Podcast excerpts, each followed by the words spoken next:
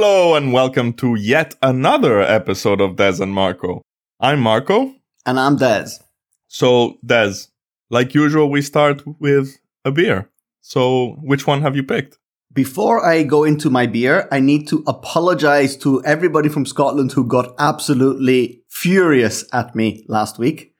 I reviewed a very good beer, which I called the Loch Finn Brewery that is incorrect. It's pronounced Loch Fyne. And the fact that it's written like a dyslexic person would write it is irrelevant. It's pronounced Loch Fyne. So apologies to the brewery and the people of Scotland. I am continuing with another Scottish beer today. Please spell it right or pronounce it right. I am totally not because I have no idea how to pronounce this. It's called Ossian, I guess, or Ossian. O double S I A N. This comes from the, again, I don't know how to pronounce this, Inveralmond Brewery. It's probably pronounced like Steve. this is a refreshing golden ale. So even though the brewery is a craft brewery, it's actually a subsidiary of Innis and Gunn, which is a much bigger brewery from Scotland. Yeah, we have reviewed, I think, one of their beers in the past. Yes, we have uh, tried them, and they're good beers as well. So yeah, golden ale. It's a nice day today, and I'm hoping this refreshes me. How about you? I've picked yet another Dutch beer because honestly, that's what my supermarket offers. And my supermarket actually has an incredible selection of beers, which I'm really, really happy about. If you need to start a podcast about beers, I recommend my supermarket. Anyway, so the beer is called 8.6 Original. It's an intense blonde beer. It's by the uh, Swinkels Brewery. And I think it's like a new brand or new sub brand that's meant to be like very tattoo themed. And that's all there is to it. And one fun fact is I, so I bought it here in, in Amsterdam. And at the top of the can, it says it's imported from Holland. Wow. Yeah. so maybe it left the country and came back. I don't know. Anyway. Ooh, ooh, ooh. But it says Holland, not the Netherlands. Yeah, but Amsterdam is in Holland. Okay, I had no idea. Yeah, or maybe it left Holland but still stayed in the Netherlands. Never mind. Cheers. Cheers. Ah. Okay, Marco, if you don't mind, I would like to start with the news and a quick recap and follow on from last week's episode. We got a lot of positive feedback, and as if by chance, Nintendo is kinda entering the video game movie market, if that's such a word. But there is a catch. So we were commenting on how terrible video game movies tend to be, with the odd exception, but never a great movie, just mediocrity. We have high hopes for the Last of Us TV series, and we also have high hopes for the Uncharted movies. So Nintendo is entering the foray and they have contacted the animation studio responsible for Despicable Me. Okay. There is rumors that they're planning full on CGI animation movies using their intellectual property, i.e., most likely Mario. So, something to keep our eyes open for because it's probably coming. And Nintendo's kind of riding a good wave at the moment, so I think they're feeling quite bolshy.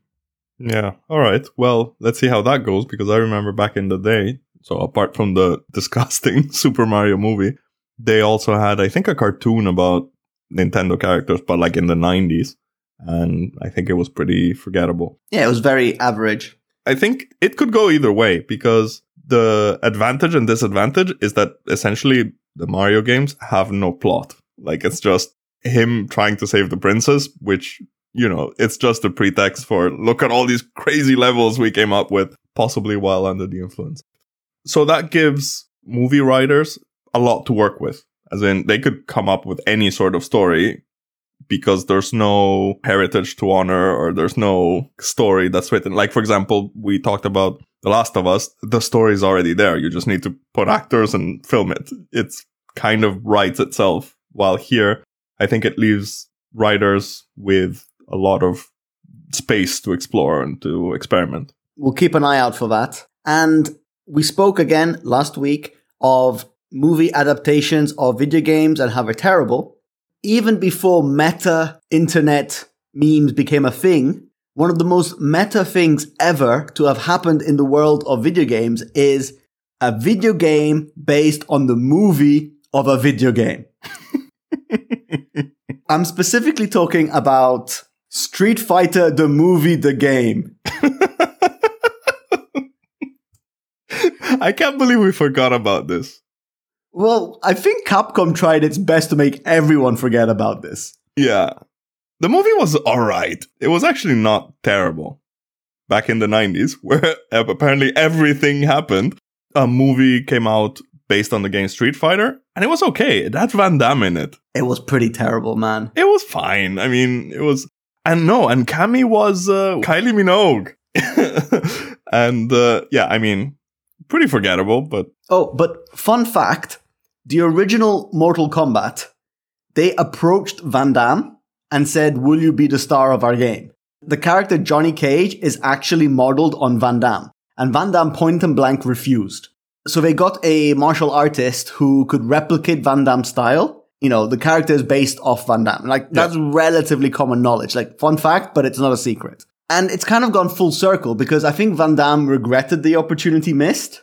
And when they came up with this idea of making a game of the movie, apparently Van Damme didn't really take it that seriously, but he turned up and the game was meant to be in the style of Mortal Kombat. So they got the actors actually doing sort of martial arts moves. They took pictures of them and they digitized it. Yeah. Where Mortal Kombat spent months taking pictures of the martial artists to get the perfect digitization images, Street Fighter, all the images were done like in a day. okay. So the result was just a terrible game. Like the moves were very disjointed. It was just pathetically bad. And apparently, like a couple of the actors didn't even turn up. And so they had to get fill ins. Really? And Van Damme did turn up, but it was like, I'm doing one kick, you take the picture, that's it. Like there wasn't any, can we do it again or can we get it perfect? There was very little to work with. And then the game was rushed. So you can imagine how terrible a product came out of that. So the lesson learned here is if you want to play Street Fighter, play Street Fighter. Don't play Street Fighter, the movie, the game. Yes. Another recap of something which we spoke about in previous episodes, actually back in episode one. Things have been happening in Chernobyl. Just when you thought that a global pandemic wasn't enough, we might also get a nuclear disaster again. Yay! well, not exactly. Scientists, I think recently they covered the reactor 4 with the with the new cover. I think it's called the new safe confinement. Basically, it's a metal shell that goes on top of the the old building where the reactor is or where the remains of the reactor are. This confinement is full of sensors obviously and measures like air quality, measures radiation and so on. Scientists have been detecting an increase in nuclear reactions, possibly based on the um, the remains of the fuel, so the remains of the uranium. So they've detected neutron activity, which makes me sound really smart, but I just read it somewhere, which is a byproduct of nuclear fission. Everybody's kind of like starting to freak out, but scientists have said that they don't fear another disaster and they're going to continue monitoring the situations. And if they see that nuclear activity is increasing, it will take years for it to become dangerous. So it'll give plenty of time for scientists to react to it. I don't know, but this all sounds very familiar. Didn't the top scientists at the time be like, oh no, nothing to worry about. This happens all the time when nuclear power stations don't explode. Look at it in, on the bright side if something happened, then there's a chance we're gonna get an amazing HBO series again. Chernobyl 2! exactly.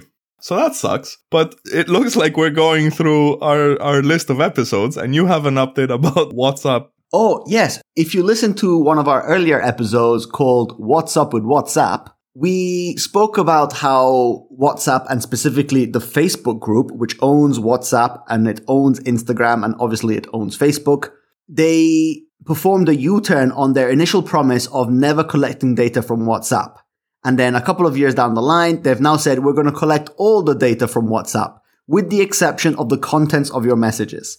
But everything else was fair game, i.e., how big your message was, what time you sent the message, who you sent the message to, where you sent the message from, and any other sort of data about the message, but not the content itself. So not the coolest thing to do when you're talking about privacy.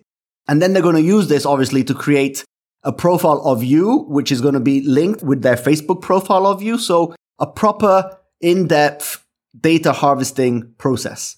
Anyhow, Apple is responding to the increased demand from the public of increased privacy and increased control.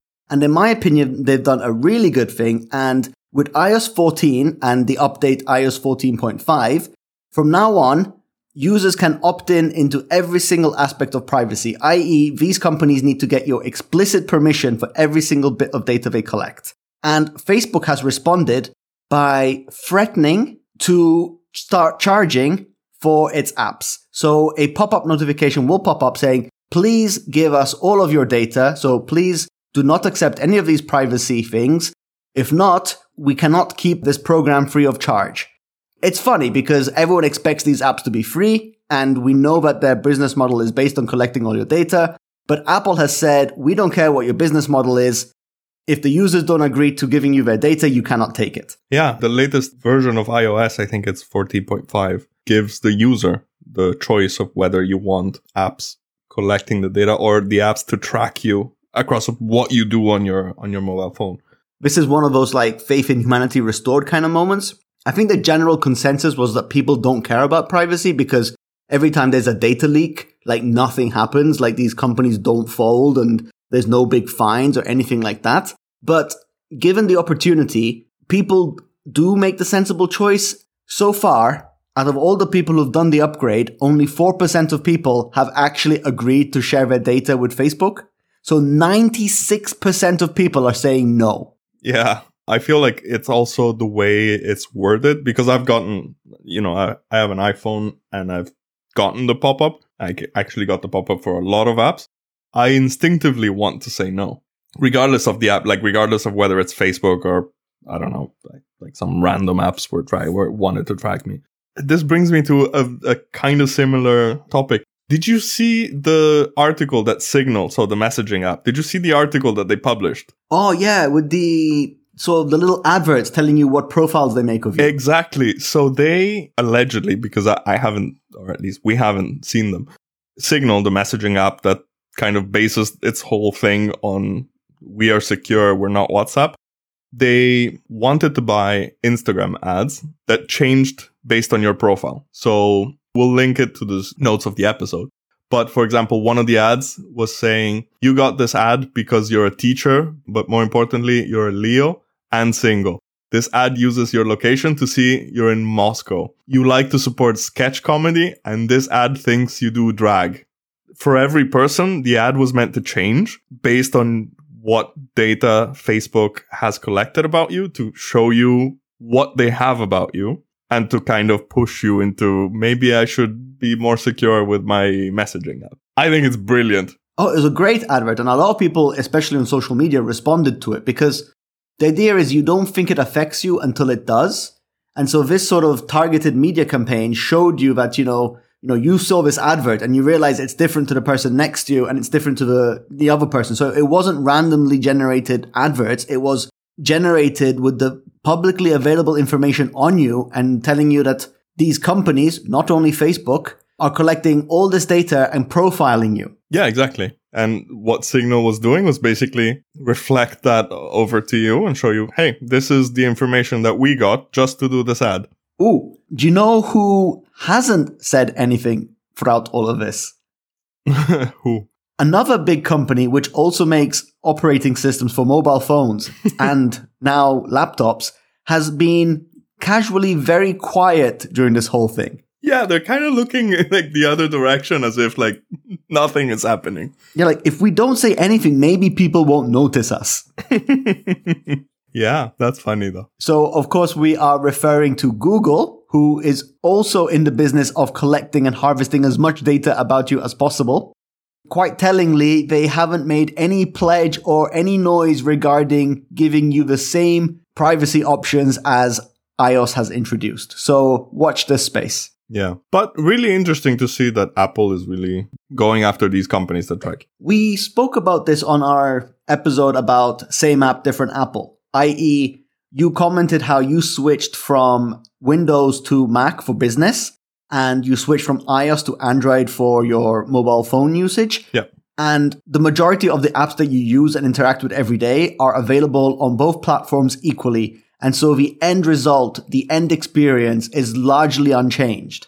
Yeah. I guess Apple is using this as a differentiating factor. Yeah, exactly. Like in a world where people talk about privacy more and more, the fact that they can say, yeah, your data is safer on in an iPhone than it is on an Android, I think could be a very good selling point. Okay, moving on to something a little bit more lighthearted and not so poisonous. Wow, I am in awe of your segues. so, yeah, the trailer for the new Venom movie came out. Venom! Venom. Although venomous and poisonous are two different things. That is correct. I don't know the difference, but I know they are different. Yeah, no, me neither. But the movie's called Venom, Let There Be Carnage. And again, it's a play on words because they're introducing the character of Carnage. It's a sequel to the first Venom movie with um, Tom Hardy. The first movie was alright. I thought it was pretty entertaining. Like, I'm not going to watch it again, or I might if it's on TV and I'm, I've got nothing to do. But it was alright. I was a little bit torn. For our listeners here in the script, Des wrote, I have issues. And I don't doubt that. I don't doubt that. if you guys want to listen to a five hour podcast, listen to Des and his issues. but go on. So, yeah, the issues that I had with it is that they tried to create a superhero movie, but Venom isn't your typical superhero. Actually, he's mostly a villain, the anti Spider Man. Yeah, I think in the comic books or in the um, in the cartoons, the way it develops is Venom is this character that's created because of an alien symbiote or something Yeah. like that that first attaches to Spider-Man to Peter Parker and then Peter Parker notices that it's taking control and making him more and more aggressive so he manages to get rid of it and then it changes host and it goes to I think it's called Eddie Brock the character like Venom and then he becomes Venom and becomes Spider-Man's antagonist Exactly, but he isn't a hero. no This movie really kind of treads that gray area, and I think they latched onto a brief episode in the comics where Venom dishes out personal vendettas against like criminals in the street. And so they kind of turned him into like a chaotic good force where he's still a bad guy. He will still commit horrific acts of violence and eat people, but he's trying to revenge upon criminals, if that makes any sense. yeah, yeah. I feel as if like now with Venom versus Carnage, Carnage is I think a similar being to Venom. And there used to be a Super Nintendo game based in the Spider-Man comic story arc of Spider-Man versus Carnage called Maximum Carnage. So they're replaying more popular story arcs from the comic book history. And I don't know, for me, Venom is a bad guy, but they're obviously going to try to make him kind of like the hero. So I, I wasn't convinced on the movie. I just thought you're trying too hard to make him good. Yeah, could be. I guess the fact that Venom isn't part of the, let's say, the Marvel Cinematic Universe, because he's usually associated to Spider Man, is a little bit weird. Yeah, and the story between the rights of Spider-Man and Marvel is really quite interesting. And not long ago, Sony and Marvel had a very public spat where Sony basically said that Marvel will no longer have the rights to show Spider-Man in their movies. And this is all because Marvel wanted more money of the pie. But Sony legally owns the rights to Spider-Man in movies. And it's, it's all very complicated and very interesting. But this is one of the ways that Sony can keep the intellectual property alive because I think the agreement was if Sony doesn't make a movie every X number of years, they lose the rights. Yeah. And that's why it was rebooted three times. And I think even the X Men are part of this. The movie rights for the X Men are owned by Fox. Marvel, the comic book company, their characters are split across three different movie studios. But Disney now owns both Marvel and Fox. Oh, okay. I didn't know that. I should have because Disney owns everything. And I just looked it up. Venom Let There Be Carnage is going to be released in theaters on September 24th. Oh, and by the way, do you know what Disney doesn't own? I don't know what. Disney doesn't own Apple. And guess who's entered the TV sphere? Let me guess. Apple. Oh, so we spoke about Ted Lasso, which was an Apple TV Plus exclusive. Is that what it's called? Yeah, yeah. Apple TV Plus. And there is another series which we were kind of hyped about, and that is Mythic Quest, which is made by the same people as It's Always Sunny in Philadelphia. I don't know if hyped is the right word because I literally just found out that it existed when I got Apple TV or Apple TV Plus. But the premises are insanely good. It's created by Rob McElhenney, so Mac from It's Always Sunny, Charlie Day, Charlie from It's Always Sunny, and Megan Ganz, who's also a writer, a writer creator on uh, on It's Always Sunny. It's starring Rob McElhenney again, Danny Pudi, who's Abed from Community, if you remember. Troy and Abed in the morning. I know. I'm so jealous of that of that jingle. And uh, David Hornsby, who plays Rickety Cricket on uh, It's Always Sunny. I find that hilarious. I find his inclusion hilarious because I cannot see anybody other than Rickety Cricket when I see him. I, I wanna I wanna talk about it later. So anyway, that's the premise. It's a series about a video game company. It takes place in the workplace, and the workplace is a video game company. It's meant to be the most popular video game company in the world, and they make this MMORPG. It's meant to be like say the center of the gaming world. And I don't know, like based on that premise, I thought it'd be better. I think it's got a very niche audience. So it's not something that everyone will appreciate. I think it will appeal mostly to people who have an interest in video games and understand the nature of these video games. Yeah. I have a passing interest in it and maybe similar to you. I don't know. We can talk about it. I thought it was fun. The episodes are short and I liked a lot of the harkbacks to actual moments in video game history, which they kind of made parallels of. You'll see a studio which invented like the survival genre and they'll briefly talk about it. Or you'll see the early days of like the internet and how like the game was kind of very crude at the beginning, but it's evolved over time. Yeah. And you'll see how like they plan updates and the creative process, the technical struggles and the expectations of the public, the demands on the coders and the developers. A lot of the staff is overworked, but like a few people seem to get all the glory. Yeah, exactly. Because actually, in the gaming world, I think they call it crunch time, is an issue, as in when studios need to develop games, they kind of lock all their developers in a room and, and keep them in there until the game is ready. That has created a lot of controversy because a number of game developers, they don't have a, let's say, work-life balance and they don't live healthy lives because, because of this. There's this one very weird episode that talks about a different game, how a different game gets developed and created. It starts off as a niche indie game and then it becomes incredibly popular. And as it gets more and more popular, studio execs want more and more sequels that keep becoming more and more, let's say, commercial more and more mainstream. And so the, the creator of this game gets increasingly frustrated with the process and like how she's losing control of her ideas.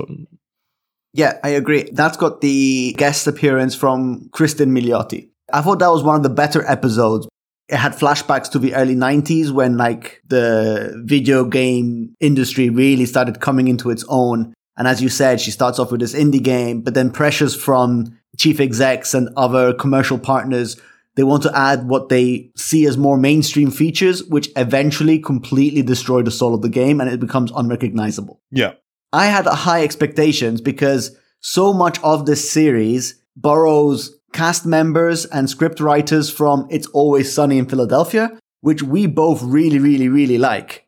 And so we were hoping it would be It's Always Sunny in Philadelphia in Silicon Valley. That's what I was kind of expect when I started seeing, let's say, like produced by, made by, directed by. They just kind of got the old gang back together for a different idea. Kind of like, remember when Futurama came out? That was basically, what if The Simpsons is sci-fi? And it was hilarious and it was amazing. In my opinion, Futurama is even better than The Simpsons. I was kind of maybe hoping that this would be as good and it's not. Even though I think this is an interesting premise and it probably does have potential, It's Always Sunny has managed to reinvent itself season after season after season. And it's been going for how many years? Like 14, 14. years? And it's never felt the need to become more mainstream or tone down the craziness. It's managed to be on the edge and be relevant for 14 years. Yeah, and it always managed to stay fresh. The way that they're handling homosexuality, for example, I think it's brilliant. And they always manage to find current topics to talk about, but always in the same, this is a gang of really disgusting human beings doing disgusting things. That's just hilarious. It doesn't have that sitcom thing of we're going to make you laugh, but also there's going to be a lesson. It's given us numerous memorable moments over the years. My personal favorite is The Implication. Dennis is one of the characters, borderline psychopathic character. Sociopath. Sociopathic, you're absolutely correct. And he kind of always wants to appear to be like the perfect American male, but he's just so twisted. Yeah, yeah. He portrays himself as this kind of like god figure, but always fails. There is an episode quite early on in the series where they buy a boat and obviously they're trying to do it up and they realize to maintain a boat is super expensive. And obviously part of the reason why they buy the boat is because they want to attract the ladies.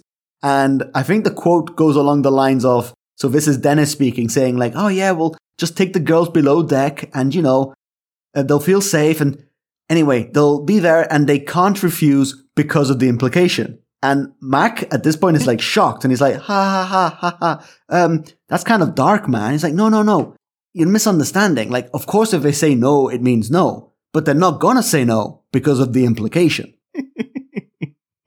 and it's just like borderline dark, really on the edge of being acceptable. Yeah, he's uh, yeah, and it's hilarious. Like it's oh, just Oh, it's so funny. how I can't remember who defined it, but it's comedy def- is basically dancing on the line between what's acceptable and what's not. And that's why, for example, comedy doesn't age very well in the sense that the line moves as time goes by. Stuff that you could joke about 20 years ago, you can't joke about now. They just took a completely different direction and they just went way over the line and like make it incredibly inappropriate and it works. they didn't know what to call the TV series. It ended up being called It's Always Sunny in Philadelphia, but they were thinking about other working titles, and I think the closest one was Jerks. Because they are essentially a bunch of self-centered, self-absorbed jerks, but each one with like a different sociopathic condition, so to speak. Yeah, yeah. But they're all horrible human beings, and that's the humor. Like the situation they get in is because they are horrible human beings. Yeah, exactly. You, you mentioned it before. Another incredibly funny moment is the downfall of Rickety Cricket. Oh yes, and it's a downfall which takes seasons. Exactly, which is actually weird because every episode is kind of very self, like you could watch any episode and it's not connected to a larger story. I think story arcs, they last at the most one or two episodes. You could watch just any episodes and it's pretty self-contained. You don't need to know anything about the characters to, to enjoy it. Except for Rickety Cricket. So this is a character that's played by David Hornsby, who starts off as a priest. I'm already laughing. He starts off as a priest. His life is virtuous. And then Dee, The female member of the gang. yeah, she falls for him, seduces him, convinces him to abandon his faith to be with her, and then she dumps him.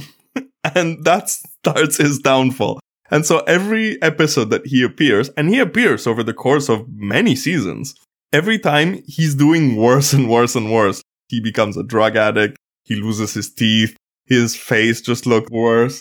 He kisses a dog.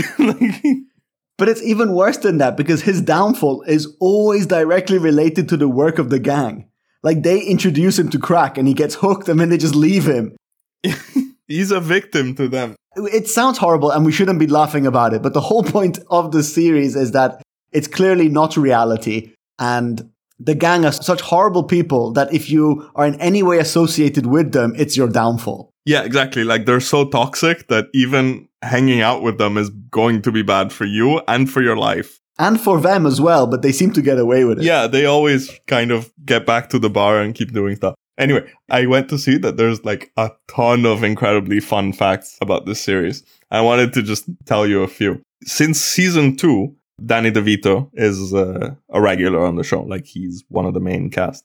In season one, they did a, let's say the pilot, which according to, to the creators, so Charlie Day, McElhenney, and Glenn Howerton, who plays Dennis, they shot the pilot with like 300 bucks and it got picked up by FX, this network in the Fox universe, I believe. It was kind of successful, but the studio really liked it, but it wasn't getting enough ratings. Also, they were playing it like in the middle of the night, so you know, it was never meant to get a lot of rating. To advertise it, they decided to get like a big star. And so the network president at the time was friends with Danny DeVito. And so he decided to ring him up and say, like, hey, do you want to be in It's Always Sunny? Danny DeVito's children loved the first season and they convinced him to join. Initially was supposed to join for 10 episodes and he had so much fun, he decided to stay. and you do get the feeling that they're having a blast coming up with like these incredibly silly ideas and and shooting it. But then also, you know the the waitress. Yes, the character Charlie is obsessed with. And I don't think you even find out her name. She's always known as the waitress. Yeah, she's the waitress because that's what she is. And also, she also has a very weird character arc. Like, she's also yeah. going into misery and whatever. But she's actually Charlie Day's wife in real life. And yet, in the show, he's never able to even get close to her. She plays Charlie's love interest, this unobtainable love interest. And in reality, they're married and it's great. But that's not the only couple.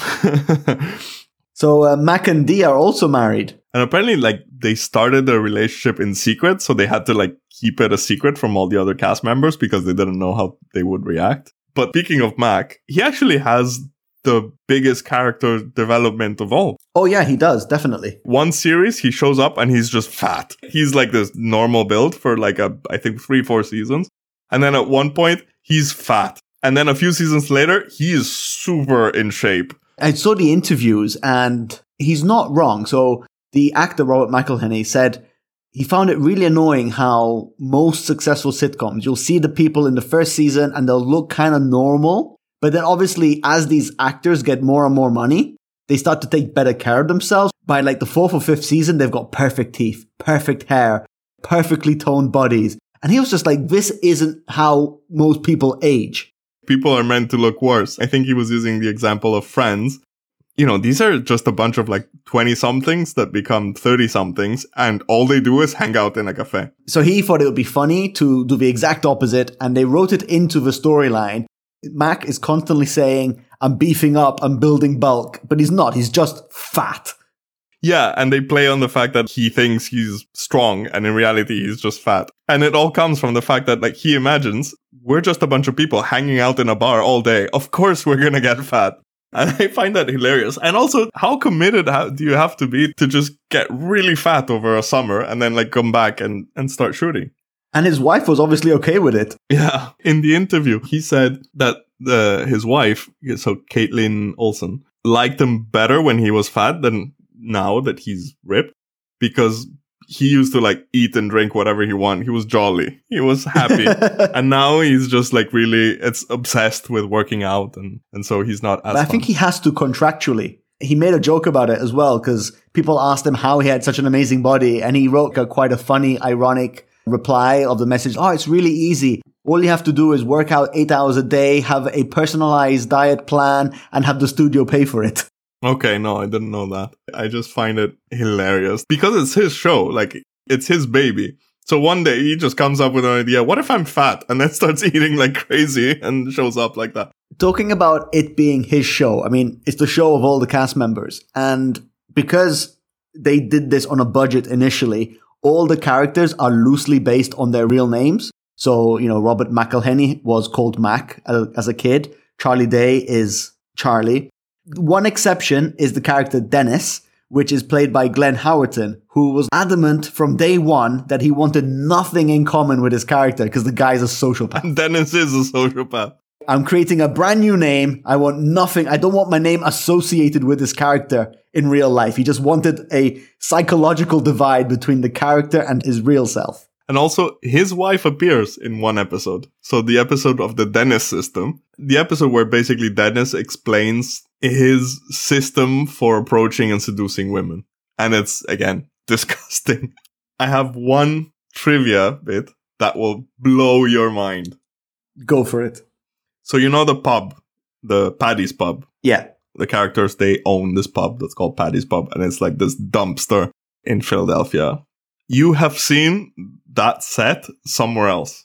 Is it the set from How I Met Your Mother? It's McLaren's pub from How I Met Your Mother. They just kind of like take all the furniture out, but it's the same set. Oh man, I wouldn't have put it together until you were like, "Have you seen it somewhere else?" Okay, where? uh, What else looks kind of similar? Yeah, apparently it's the same bar, or at least that's what I read on the internet. Again, I fact checked nothing, so it could be an absolute lie. But I like, I was just, my mind was blown when I read that. The last thing that I found really funny, I used to live in Ireland before here, and that's where I subscribed to Netflix. And then I moved to the Netherlands, but for some reason, I still kept my Irish subscription. So, you know, like if you go from country to country, the shows that are available to you are slightly different. And I remember telling everybody that I was watching It's Always Sunny in Philadelphia on Netflix and how much fun I was having. And then like every day in the office, I was telling people about like a new episode that I had seen. And everyone was like, but where, where are you watching it? And I was like, wow, Netflix. is on Netflix. And everyone was like, no. And that's the thing, like, it's not on the Dutch Netflix, but it's on the Irish one. And for some reason, Ah. mine carried over. And so for that, let's say month when I was like rewatching all the episodes, I was like the envy of all my office. and no one had the use of a VPN. Netflix noticed or whatever settings changed when I was like halfway through the last season. and then I couldn't Aw. watch them anymore. I was really frustrated. All right, man. We started off talking about Mythic Quest and a new series on Apple TV, and we ended up speaking about It's Always Sunny in Philadelphia for a good 20 minutes. Yeah. So the moral of the story is if you want to watch Mythic Quest, watch It's Always Sunny in Philadelphia. I mean, not that it's bad, but It's Always Sunny is way better. Yeah, Mythic Quest is okay. It's Always Sunny is fantastic. Absolutely. Okay, Marco, how was your beer? So my tattoo themed limited edition intense blonde beer imported from Holland. it's uh it's all right. I mean it's it's a blonde beer. I don't find anything particular about it apart from the fact that it's pretty strong and I'm getting pretty drunk because I really need dinner right now. It's a little bit bitter, which makes it interesting. I could see myself drinking a couple of these. So, but again, nothing spectacular. I would say it's pretty much like Mythic Quest. It's good, but not great. Let's give it a three and a half out of six. Not bad. And what about yours? If you were to think of your typical beer, I know beers are quite vast nowadays, but you know, you ask the average person or you go to a country where beer isn't that popular and you say, Mhm. give me a beer. This is the beer you would imagine. So it's very golden in color, doesn't have much head. It's very crisp and it's a little bit sharp, but not too much. So it's almost like your quintessentially perfect beer. But because of that, it's not particularly interesting because it's kind of like the beer you expect. Okay. It is good and it's a very good ale. And when it's warm outside and the beer's cold, this is what you want to drink. I'm going to give it a solid four out of a six pack. Not bad. Not bad. To summarize, we touched a few subjects that we had mentioned in previous episodes, like video game movies, like Chernobyl, and like the whole Facebook, WhatsApp privacy debate that's going on. Then while trying to review Mythic Quest, we ended up talking about a much better series that is It's Always Sunny in Philadelphia, which we highly recommend. On that note, I think we can end the episode. No? One more thing, guys. We have recently also become available on Alexa and Amazon Music and Audible. So, Alexa, play Des and Marco. Is that how it works? It is, but my she who shall not be named is going crazy right now. all right. But hopefully, all of our listeners now are listening also on, on their Alexas. So, that's good. Anyway, thank you so much for listening. See you next week. See you next time, guys.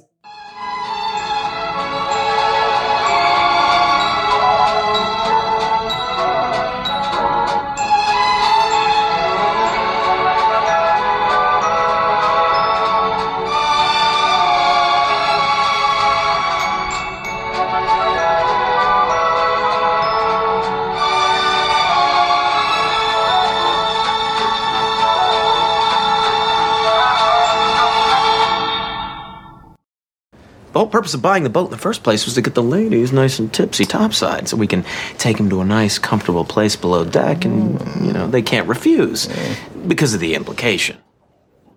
Oh, uh, okay. Uh, you had me going there for the first part. The second half kind of threw me. Well, dude, dude, th- think about it. She's out in the middle of nowhere with some dude she barely knows. You know, she looks around her. What does she see? Nothing but open ocean. Ah, there's nowhere for me to run. What am I going to do? Say no? Okay, that that seems really dark. No, no, it's not dark. You're misunderstanding me, bro. I'm- I'm- I think I am. Yeah, you are. Because if the girl said no, then the answer obviously is no. No, But the thing right. is, is she's not gonna say no. She would never say no because of the implication.